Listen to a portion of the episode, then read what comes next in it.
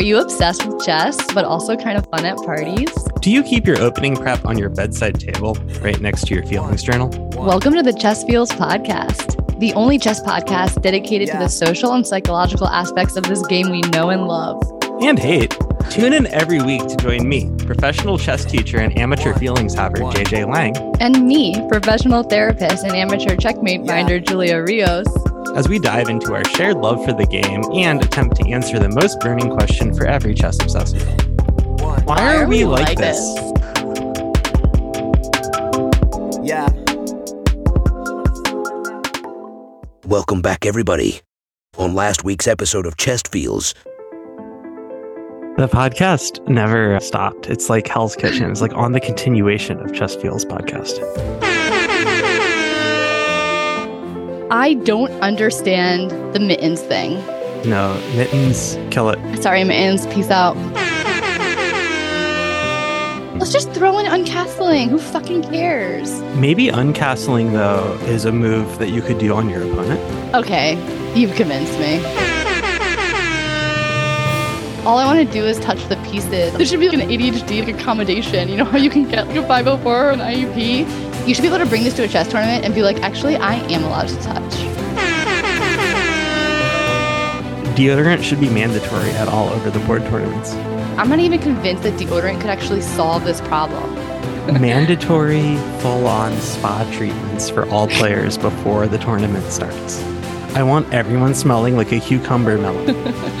Mandatory showers. You have to somehow prove. Group showers. You have to let the TD watch the night before. There has to be a live stream. We need to see everyone stepping into the shower and using the products. Oh, Julia, it's not the night before. It's five minutes before each game, and there's like a full body search before to make sure that you don't have any beads. Chess and hot dog eating contest. Who wouldn't want to watch me eat 17 hot dogs? Marco says, Blitz and Bullet aren't real chess. Of course they are. What about the slow way of doing things? It is slow. Bullet is slow. He didn't say hyper bullet. Hyper bullet's not. Okay, good. Tournaments at a cat cafe. I'm convinced. Yeah, I totally agree with that. 100% on board, convinced. Okay, you've convinced me. There we go. You've convinced me. You've convinced me. Please convince me. You've convinced me, and they've convinced me. All right, fuck, you convinced me.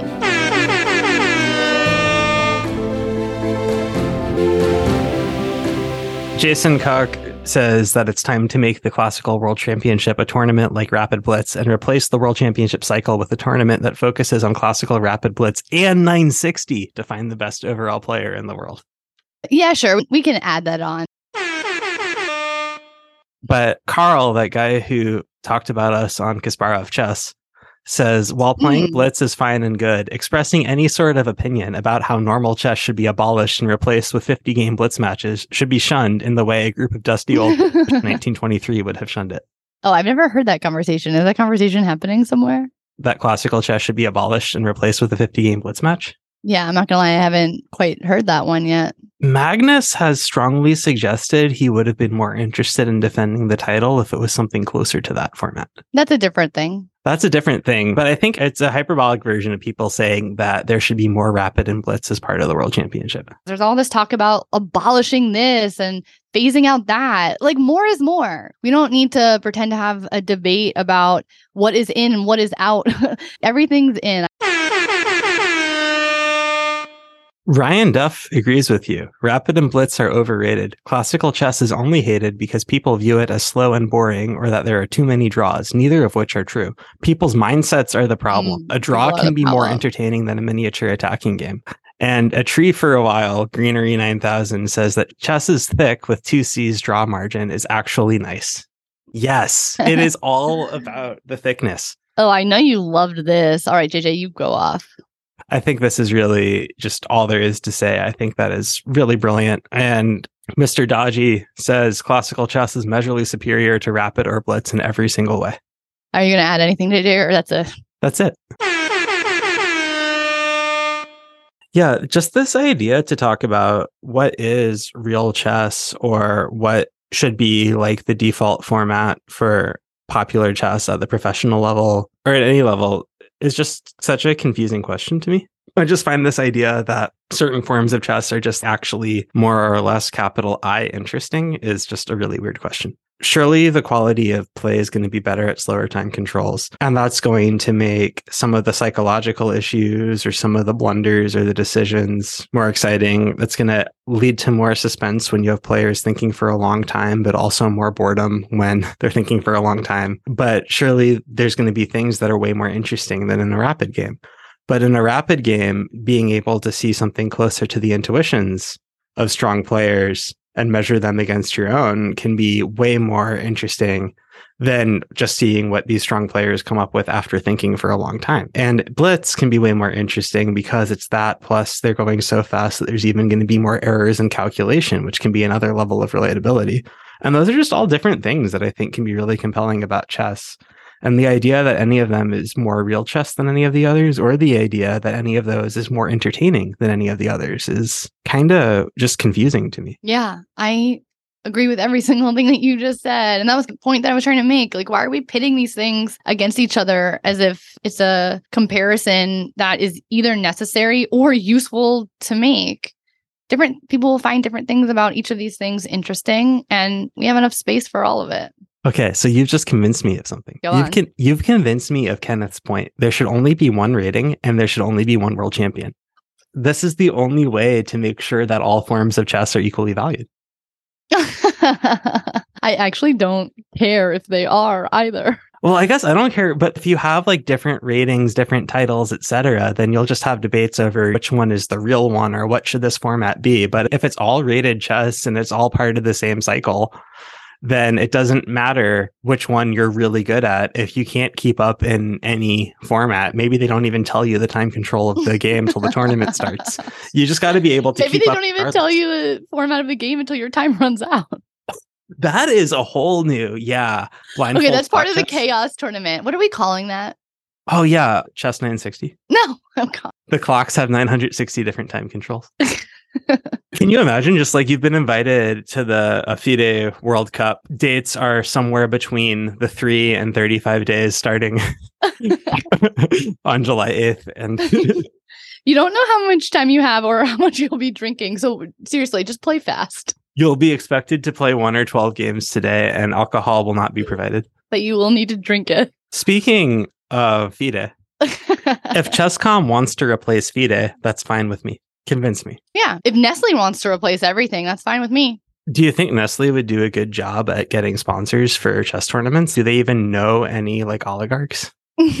yeah, let's just monopolize for sure. So is the issue the monopoly or is it the issue that it's Chess.com doing it? Yes. Good. Same. It'll always be yes. It will always be yes.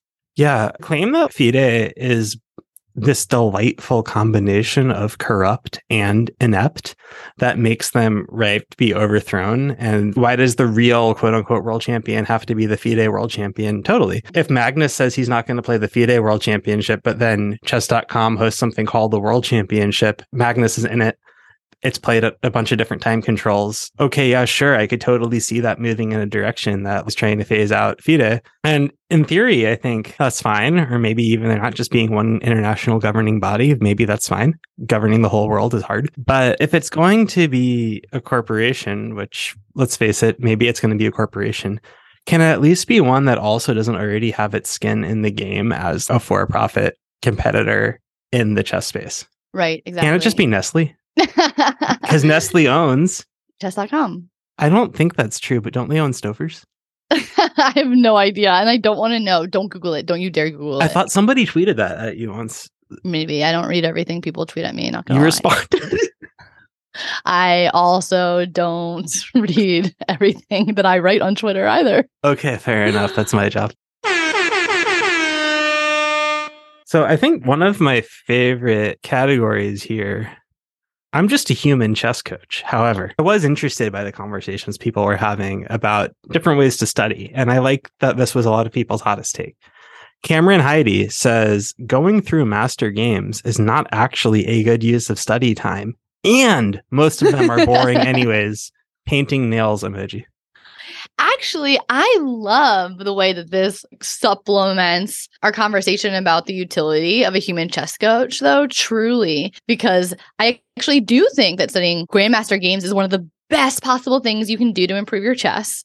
I also think it's not useful for a large majority of people in the chess community. I think it could become more useful if you had a human chess coach. Like how we now have to preface it with human for the rest of our lives. I'm going to change my bio as we do. Not only curating that selection, which potentially AI could do, but also breaking down those games and really helping someone understand how to study them, not just what to study, and what makes them uniquely useful. So I feel like this Twitter comment touches all those things. Yeah. And just to add on your list of everything else, also, a lot of these games are boring, or even worse, some of them are exciting, but what's exciting about them might be the least relevant or educational aspects of those games. Why we would be interested in those games historically could be totally different from why we're interested in them pedagogically. And to have somebody saying, this matters not because it's this brilliant winning move. I think for one thing, like the boringness of a lot of these games can be so useful because almost everyone I teach gets into time pressure, gets way stressed, and gets into gross miscalculation because they're putting too much pressure on themselves to make things happen quickly and instantly. And if they could play a bit more like those boring grandmasters who are able to just hashtag elongate the game without ever putting that pressure oh, yeah. on themselves, that would make that that is such the boringness is one of the most valuable parts of it. And like Julia is saying, maybe having a coach to talk that you through some of that could be useful. So I agree. You've convinced me and they've convinced me too. And that actually reminds me of something, JJ, that we had talked about on a different pod episode that when we recorded the episode didn't terribly strike me. But for some reason, I was listening back months later and it hit me in the face like a sledgehammer. And you just made some comment about how one of the things that you do in your coaching that is so pivotal is essentially saying, I cannot emphasize enough how the one thing a lot of my students need more than anything, more than tactics, opening knowledge, chess skill, is more patience. There's hmm. no amount of patience that's too much. Like everyone needs to chill the fuck out, essentially. But I also remember you talking about that in terms of your own game and when you started working with a human chess coach, mm-hmm. how much that was something that even came to your attention. Someone that you and I both consider to be a very human human patient player. And they were able to do that by showing me games, including games I had yeah. played and games I had already known and studied, and showing how to think of these things as patients in ways that I was not seeing them because I am merely human. I know. And I can't wait for the AI that can analyze my chess and say, I just don't feel like you were feeling patient. I can't wait for that either. So we've talked about how studying master games is a total waste of time. I'm pretty sure that was the conclusion. Another human chess coach, Jeremy Kane, says most of the time it doesn't matter that much how you train. All it matters is that working on chess is better than not working on chess. We're going to make that dichotomy. If the choices are study anything versus don't study anything, he's 100% right. Yeah, I agree, which is why I wanted to pair this with seven time most encouraging chess punk winner, Vish Chess. says, oh, that's true. If he hasn't won yet, we got to vote for him next year. Oh, he's won most encouraging chess punk every month. He says Chessable does more harm than good, especially for quotes adult improvers without a coach. I think he means human coach, which is most yeah, of them. Yeah. P.S. A response based on a small selection of good courses not on the opening is not a valid refutation of the claim, by the way, as it is primarily used for opening study by most. And there's so much of this that I can agree with about like the ways that Chessable is not useful and could even be a hindrance. But then if we're going to have some sort of philosophical theoretical debate about whether it has overall net more harm than it has net good, I mean, that's hard to measure, but my gut instinct says, no, not a chance. If you use it the way it's supposed to be used, Chessable is doing a lot of really good things for people's game, and not just because they sponsor this podcast. I was going to say, if you think about the good that Chessable does, okay, they sponsor the podcast. They, give sponsor the Anish. Giri more money to tweet more. They give Yeah. Mr. Dodgy money to go to India sometimes. Like, that's a lot of good you're fighting against. Yeah, come on, Vish. I open your eyes. But See the- See the truth.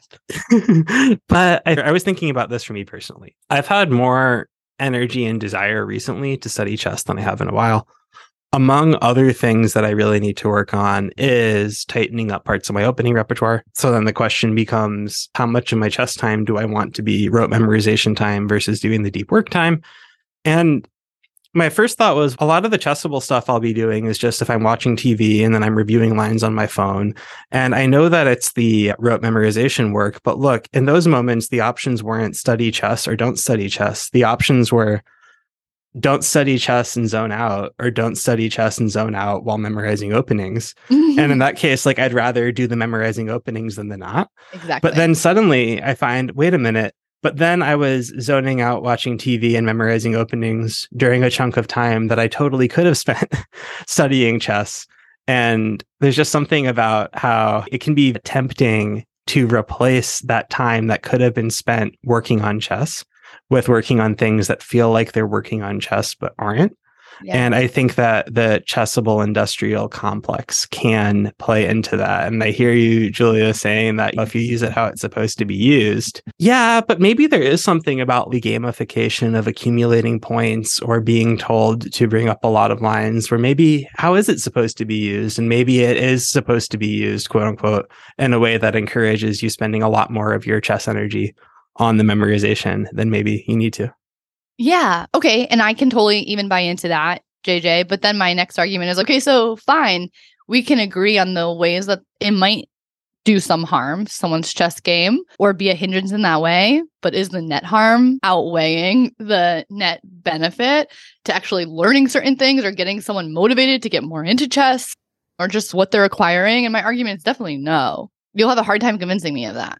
All right. Can I try? You can give me an example about, okay, fine. Like in this one very possible specific scenario, someone does spend all their time doing chessable instead of studying the deep work and it totally holds them back. I think the instances where someone was really gonna be like totally rehaul their chess studied and their entire game, but then instead they're only playing chessable all the time is so small. I don't know. I just don't buy it.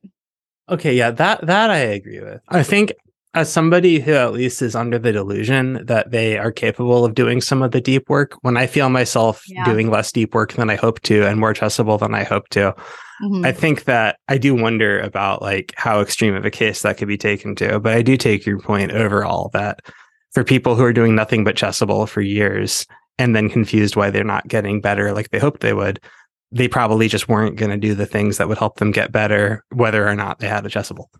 Yeah, which is so weird because Chessable to me feels way more like an AI coach. So maybe the problem is just that, yeah, no, maybe it's not even a problem at all. Maybe they are getting as good as they could be, and thank God they're not working with a human coach. I did like that Vishu put adult improver in quotes there because we did get a pair of tweets oh. Oh, from Erwin Groningen who says adult chess improvers are overrated. Agreed. yeah. don't and. Alpha Chess Move who says I hate the term adult improver. The Agreed. term is geriatric and it makes me feel old, retired, and out to pasture. And I'm well Oh, aware I some like very respectable podcasters use the term and good on them. I'm just saying it rolls around in my head differently, like a kinder way to say you suck. No, but all those things are 100% accurate. So now I'm back on board. Okay, so what we need is a term alternative for adult improver that is a less kind way to say you suck. Oh, we can do it. What would it be? Adult diaper. I feel like it needs to be something along the lines of adult trier. Adult improver infers that it's working. We need a term for Mm. someone who is an adult really trying, whether or not they're succeeding. Ambiguous. Adult attempter. Adult. Okay, here you go. Why don't we, instead of using the term adult improver, we can just only talk about people in relationship to their skill level, but their skill level as defined by not just ELO, It's the elo that basically just like if the top eight year olds in the world are 1800, then if your goal is to get from 1600 to 1800, then you're just a chess eight year old. Amazing. Okay, so it's neuropsychology psychometrics. We're just gonna age norm everything. Brilliant. Exactly. Yeah. So it's not that I'm a it's not that I'm an adult improver. It's that I am a chess toddler. Yeah.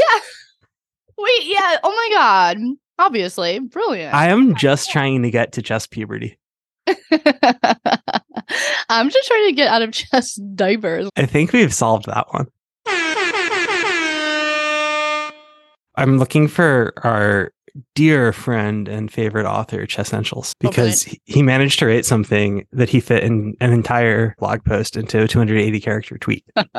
Oh, I like this one. Chessentials says that uh, setting incredibly ambitious, defy the odds chess goals and announcing them publicly is not brave and inspirational, and it is propagating the wrong message.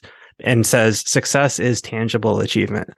And I was like, damn, I thought I left academia so I didn't have to worry about all of my work being scooped by a single post. But this is like the episode that we're going to release. It's true. It's totally true. But it's also totally true. Yeah, that's why we said it. Everything we say is absolute truth, which is real. We are infallible human chess coaches.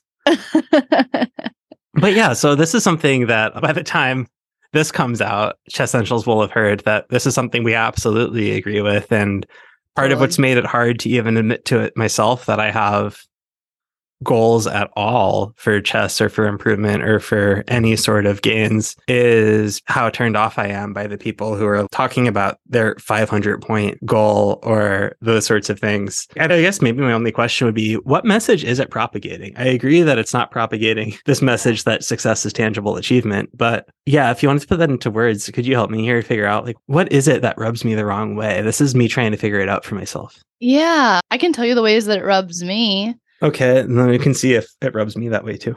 Yeah, let's see how it rubs us. When I read something like that, the way that I'm interpreting the message, there's something about it that feels so self congratulatory.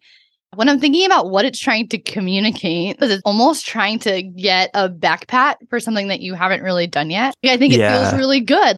I'm trying to signal that I am dedicated and committed and this is the plan. Maybe it's even about accountability, but there is something about it that just feels so. I think it gives me a sort of I'm not like those other girls vibes where it's it's a way of saying I might only be uh, this rated Mhm, player, mhm, but I'm a mhm. this rated player who's willing to put the work in.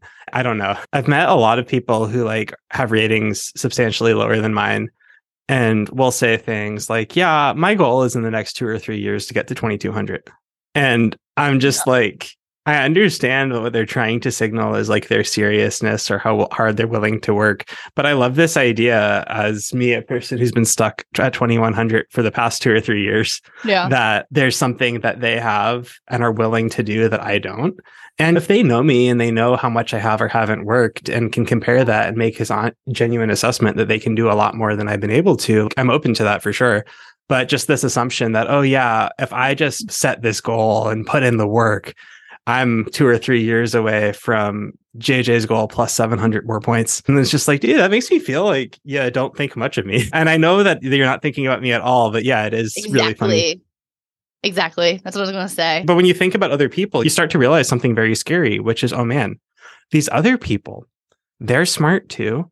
They work hard too. They want this a lot too. And a lot of them have still managed to plateau or get stuck short of my stretch goals. Totally. It's a lot easier to tell yourself this story where just no one else wants it as bad as you. And you're just going to set this intention. I don't even think that story is happening because that's just so many layers of thought, Mm, JJ, that I don't mhm. think are occurring. I mean, I think you hit the nail on the head. They're not thinking about it. I don't think that this is someone who is reflecting on it deeply on any level whatsoever. So whenever I see a goal that's so egregiously inflated, like the one you just described, the first thing that washes over me is the sense of, wow, this is just pure naivete, right? This is someone who hasn't got a clue. It's like the undergrad who comes to my office hours and is like, oh, I just can't wait to do a PhD. It's going to be so fun and enjoyable. And you're like, okay, good luck. But And you know what I'm trying to say? I completely know what you're trying to say. Completely, they're not thinking about anyone else or any part of the journey. They just think that they like the idea of putting on this costume and like wearing it around. and I think that you are only able to make these types of statements when you truly have no clue. You're not thinking. You, you just don't really know what it takes yet. So I feel like that's something that people tend to do when they haven't been in the water very long. Yeah, I agree with that. I think the only concern I have is just in other areas of life too. There is this whole culture of toxic positivity. Of saying of people who genuinely do say things like you will be able to reach any of your goals if you set your mind to it. And it really is just a matter of you don't want it bad enough. And I do worry that some of these people, if pushed to reflect on, then why do you think so and so hasn't hit 2200 if they're so much closer than you? I think some of these people really might say, yeah, I think they're just not willing to do the work. They might not want to say that out loud or they're not thinking about it when they say it. But I do think a lot of people will think that it's just a matter of they don't want it bad enough. Totally. Or maybe even they're just not good enough. Like they don't have something that I have. But you're smiling because someone has literally said this to me when I'm in the middle of my clinical internship year, applying and interviewing for postdocs and have a life that is fuller than I can explain on the pod. I think toxic positivity definitely rears its cute, adorable, perfect head in the chess space often enough. Not to be a dead horse, but Dr. Horse says most chess books, apps, videos marketed to club level players are really for experts and up, and the people doing the marketing know it. Oh, that's so interesting. I thought you Mhm. were going to read a comment about someone was talking about how to position the horse. We should do that one next. I think that's like the only one I didn't put in there because I really don't care which way is the pony's face. I know, neither do I. That's the only thing I was going to say is can everyone shut the fuck up about the horse? It's like the mittens of the chess pieces. It's very memey. It yeah, it gets you the laughs and the likes on our anarchy chess. It doesn't tickle me. But if knights were cats instead of horses, the only way to face them would be like on their cute little bellies or like on their back, head tilted back, looking at you, begging for belly rubs. That's the only way to position a cat. there are lots of cats that don't like belly rubs. I feel like what you've just said is exclusive. It is exclusive to good cats. Did your cat let you rub her belly? She demands I rub her belly. Oh, It's not often, but when it happens, it's definitely a demand. But anyways, I was thinking of Dr. Horse's tweet because this is yet another reason. I think I agree with the point that a lot of these training materials are marketed for a player who's closer in strength to 2000 than to 1400, even if they're marketed as like for intermediate or club players. But do you know what a great thing to do is when you have training material that is too hard for you to learn on your own? get another electronic chess material or Yes! coach to help you. Yes, exactly. You need to input your Chessable course onto an Aimchess study plan so it can tell you which ones it gets wrong the most and then upload it to Chess Tempo, which I don't know what that one does. You just need more AI. You just need more AI. Or you could get a human chess coach and be like, hey, can you tell me what it is that I'm not getting? One of the things I love doing is using training material that already exists to be like, cool, I want you to talk me through what you're seeing here because I think what you're going to say is going to overlook a couple points that you've been overlooking in your own games. And if you just read that book on your own, you probably would have just overlooked this point too. And I'm viewing my job as more like a literal teacher of it's like the reason why you'll read books in class sometimes. It's not because you're not literate. It's because having a teacher will help you get different things out of the book. So yeah, I think it's probably true. And that's why even if you have a fuck ton of books and you don't have any AI at your disposal, you might benefit from going through those books with a human chess coach. And it's so true, too. Even what you're saying, JJ, also to speak to almost the curation, there might be books that are quote unquote aimed for these lower beginner, intermediate level players. But then when you have a person who has experience with those actual resources and with teaching other people who have used those resources and have all of their own insight and knowledge beyond just the algorithm on the internet about what level it's supposed to be for, they might be able to say, hey, that does say it's for 1600 and below, but actually that's not the most appropriate resource for you right now. Mm. So I can just imagine some ways that a human chess coach might get that more correct based on their experience. Oh, completely. And just because it's right here, Cal Cashin 666. Nepo is an underrated cutie. I see his royal blue tux and think, looks like that's made of husband material. well, No there's two different questions there. One is, is Nepo a cutie? Yes. And is his cuteness underrated? Those are two separate things. oh, and then the third is he husband material. Everyone is husband material. Every pot needs a lid. For every pot, there is a lid, which is not true. Lots of pots don't have lids. That's true. Okay, is Nepo a cutie? Yeah. Is Nepo's cuteness underrated? What's it rated? 2800 on a good day? No. no, I think Nepo has his own charm. Nepo's a cute character in the chess space.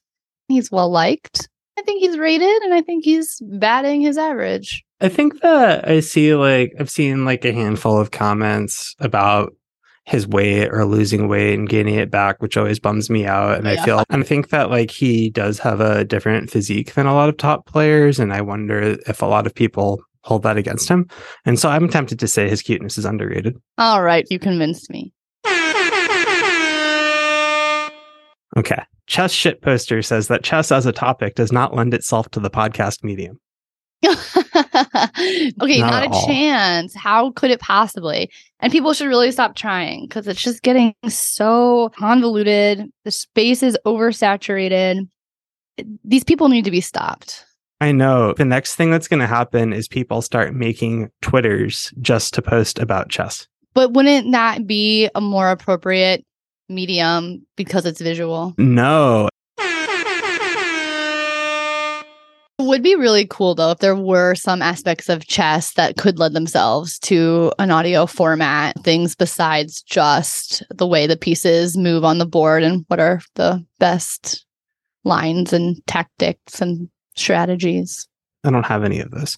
But should we do an ASMR podcast where it's just us moving physical chess pieces in silence? No, we've joked about this though. I really think we should do this concept. We should have a night where we play online and we have to pick an opening, a frustrating one, something that we both hate or something that we both love. And then the audio is just us playing and clicking and reacting. I do think that's brilliant.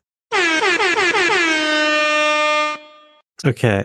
So people had opinions about Blitz and Bullet. I don't want to talk about that. A lot of people had opinions about openings. Can we just not talk about any of the opening opinions? You're going too fast. I'm I need to look myself. All right. Then I'm going to run to the bathroom again. Okay, so guys, while JJ's in the bathroom, I'm just gonna blitz through some of these myself because this is my podcast now. Okay, the fantasy hero is severely underrated from Pulsey Ashland. See, again, I just don't know what things are rated. How can I say if it's underrated? Do I love the fantasy? Yeah, I do. I really do. But do I actually play the fantasy? Yes, of course I do. But does it work? Is it good? Yeah, it really does. It's awesome. So yeah, I guess it depends on how everyone feels about the fantasy. If you're not playing it, you should definitely learn it. It rocks my world. It made the Caro-Kann fun for me. I used to groan inside when I saw it, and now I get a little giddy and I always have a good time. All right, we'll see, Ashlyn. You've convinced me. The Exchange French and Exchange Caro-Kann are good, fun openings to play. Chest pain. Chest pain, I used to like you. You had that whole funny story about the tooth. You were a friend of the pod, and now I'm I'm not really sure how I feel about you anymore. I'm gonna I'm not convinced. I'm gonna have to disagree with this one. Maybe when JJ gets back, they can chime in. But uh well let's start with those one by one. They're fun. no, I'm not having fun. So they're not fun. They're good. Well, if I'm not having fun, then it's not good. And if I don't like it, it's not good. The Hippo is a legit opening under 2000. Yes, obviously. Okay, in the context of everything is a good opening under 2000. You can play anything and just do your little John Bartholomew fundamentals and blunder check and you'll be fine. There's no opening you can't play. Okay, don't challenge me on that. Okay, the King's Gambit rules and should be revived in tournament play. The King's Gambit is fine. It's already happening in tournament play.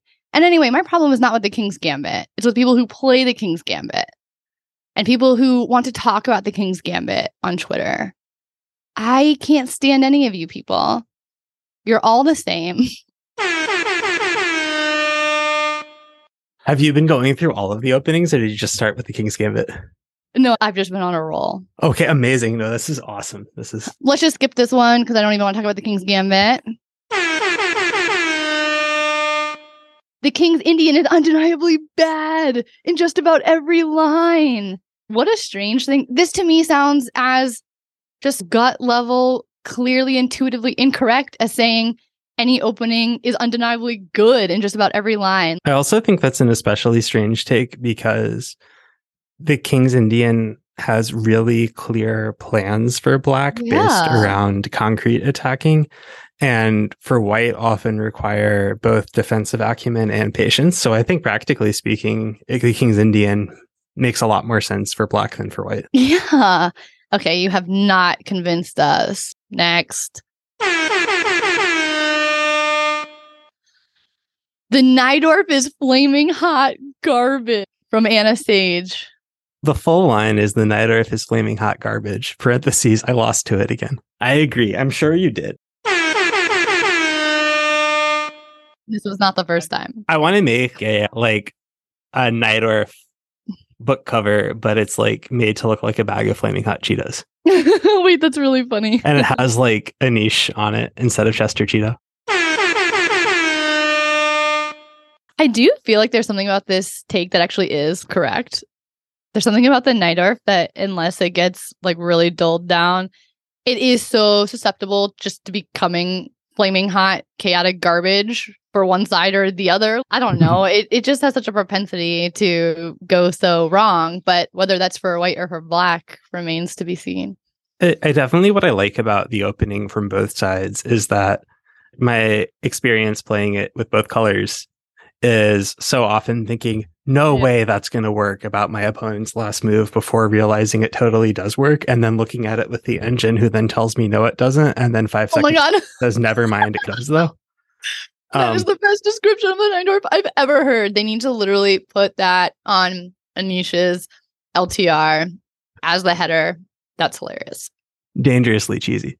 Okay, we're gonna make a t-shirt. That's fucking Okay. hilarious, people. Okay, next. The French is a better opening than the Sicilian. What did they mean by better? Can we operationalize that? Yeah, and they do in the follow up. Hang on. I love a good follow up. I have been made aware that this reads like opening fanboyism of the sort. The Budapest is a better opening than the Nimzo from some delusional gambiteer. I just want to clarify that I hate the French. I just think the Sicilian sucks. I don't understand. uh, Okay, talk to me like I'm stupid, but I don't understand what any of those words. Oh, you want me to talk to you like you're stupid? Okay, I can do that. the French is a better opening than the Sicilian.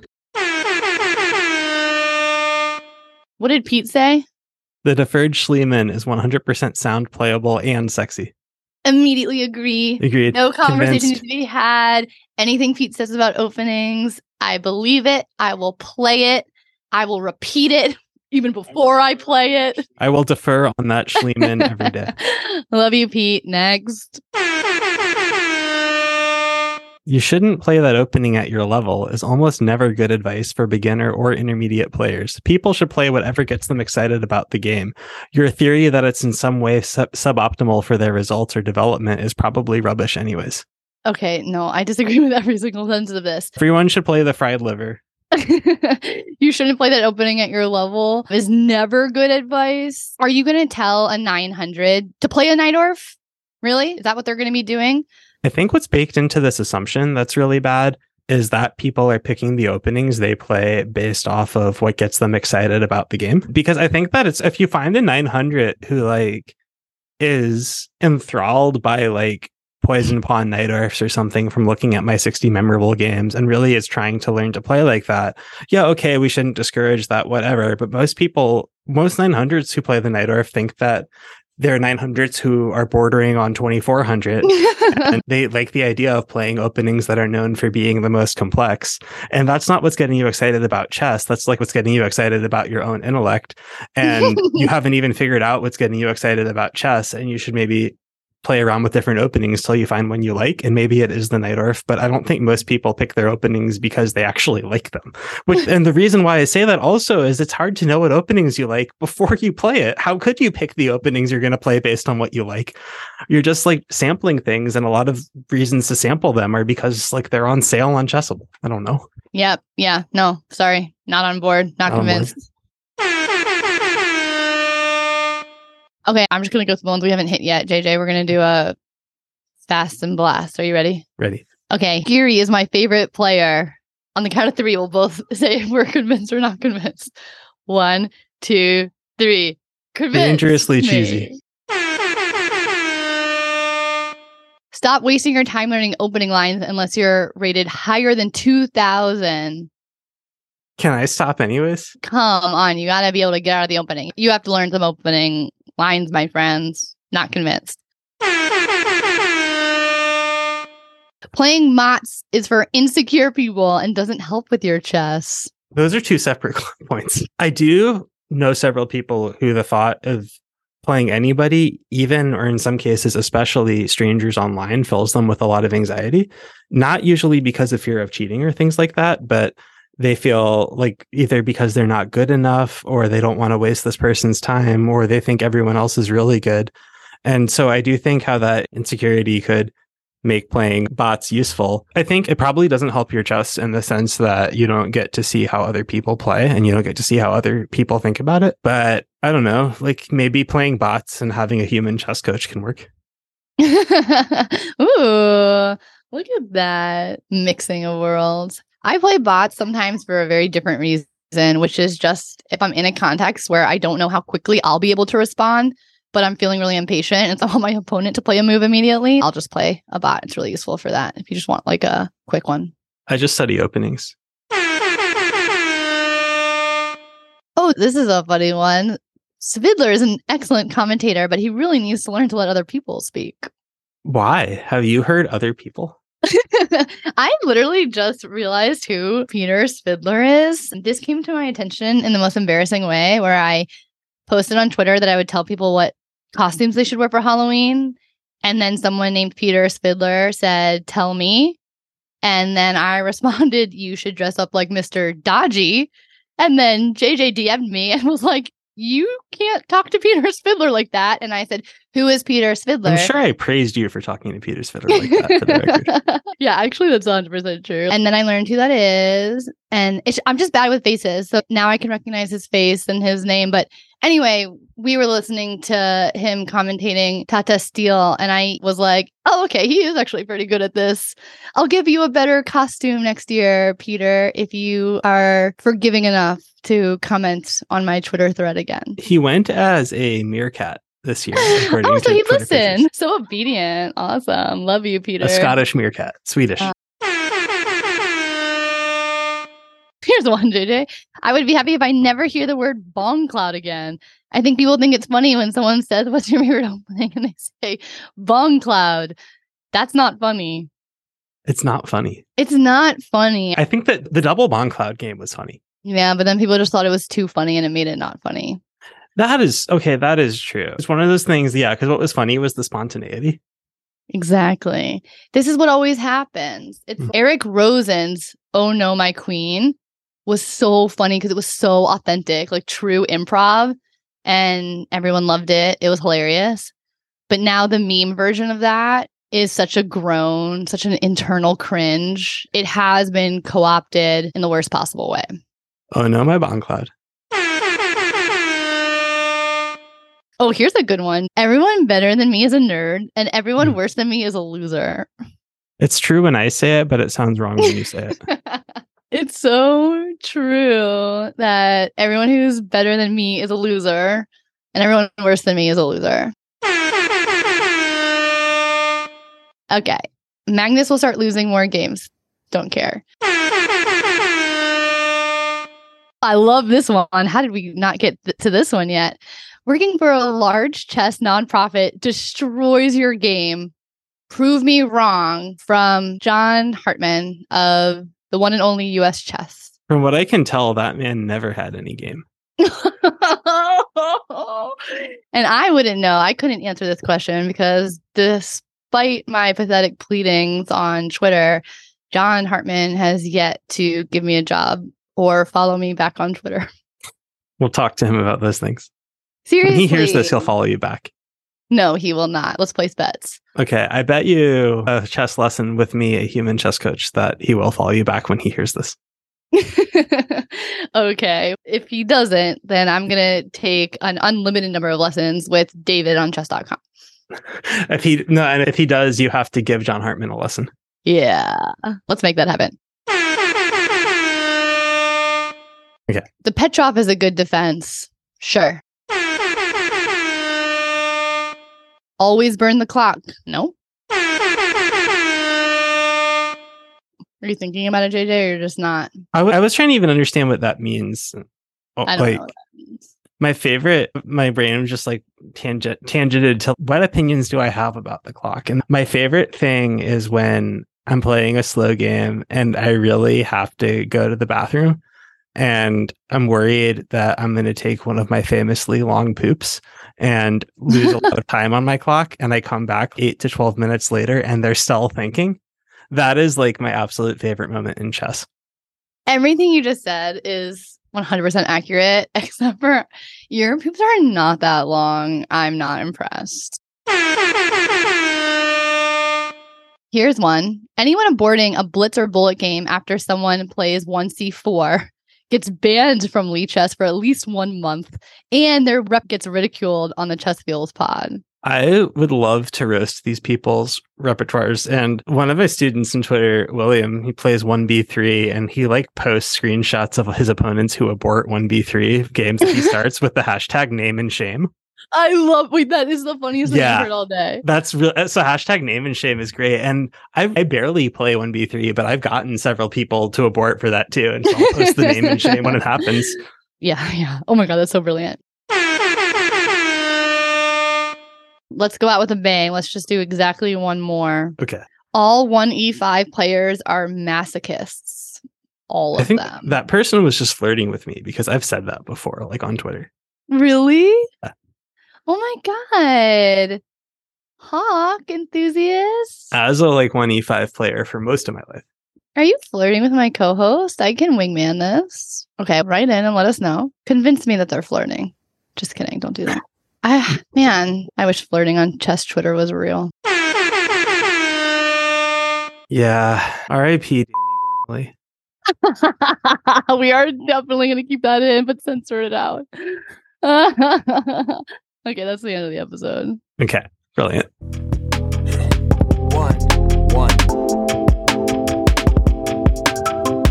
Yeah. As always, thank you for letting us take you into this deep, dark forest. Where two plus two equals five, and the path leading out is only wide enough for listeners like you. Intro and outro music provided by JPEG Mafia. We would be Yeah. truly touched if you subscribe and leave us a glowing review. And tell all of your friends. Yeah, all of them. And every week, we'll be gifting one lucky subscriber who leaves a five star review a lifetime premium diamond membership Yeah. to lichess.org. Unlocking all of their features, Even that? especially that. And don't forget to follow us on Twitter at ChessFeelsPod. Oh, and if you didn't like what you heard, do not hesitate to message any feedback No matter how critical or scathing. directly to Mr. Dodgy, our social media manager, even though he doesn't know it, at Chess Problem. One. Yeah.